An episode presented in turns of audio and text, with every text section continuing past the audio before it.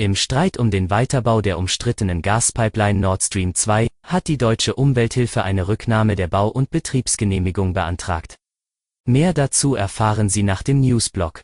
Es ist Donnerstag um 5 Uhr. Guten Morgen. Zunächst, was sonst noch wichtig ist. Freude bei Hochzeitspaaren. Familienfeiern sind ab heute in Mecklenburg-Vorpommern wieder erlaubt. Nicht nur bei der standesamtlichen Trauung dürfen 30 Personen dabei sein, sondern auch bei den anschließenden Festlichkeiten in einer Gaststätte. Die strengen Auflagen sorgen allerdings für heftige Kritik.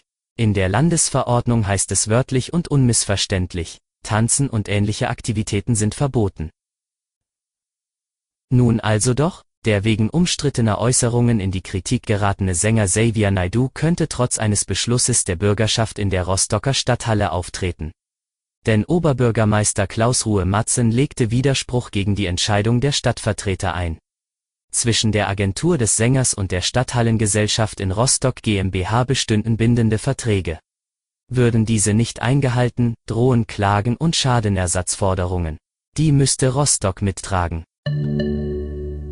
Zum Schwerpunkt. Im Streit um den Weiterbau der umstrittenen Gaspipeline Nord Stream 2 hat die deutsche Umwelthilfe eine Rücknahme der Bau- und Betriebsgenehmigung. Der Verband argumentiert dabei mit dem Klimaschutz und dem jüngsten Urteil des Bundesverfassungsgerichtes. Das Gericht habe mit seinem verfassungsrechtlichen Klimaschutzgebot neue Tatsachen geschaffen. Außerdem seien wesentliche Erkenntnisse zu Klimawirksamkeit und Umfang der Methanemissionen der Erdgaswirtschaft erst nach Erteilung der Genehmigung für Nord Stream 2 im Jahr 2018 bekannt geworden.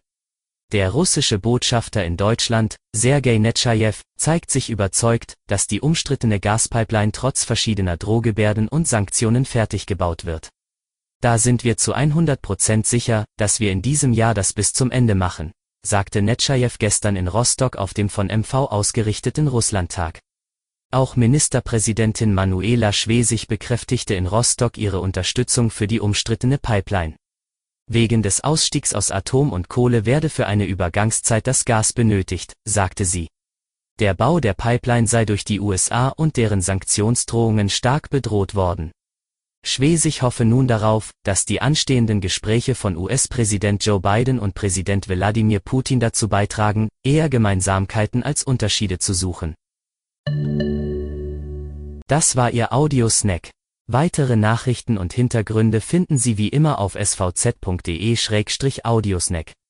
Die nächste Folge hören Sie morgen früh.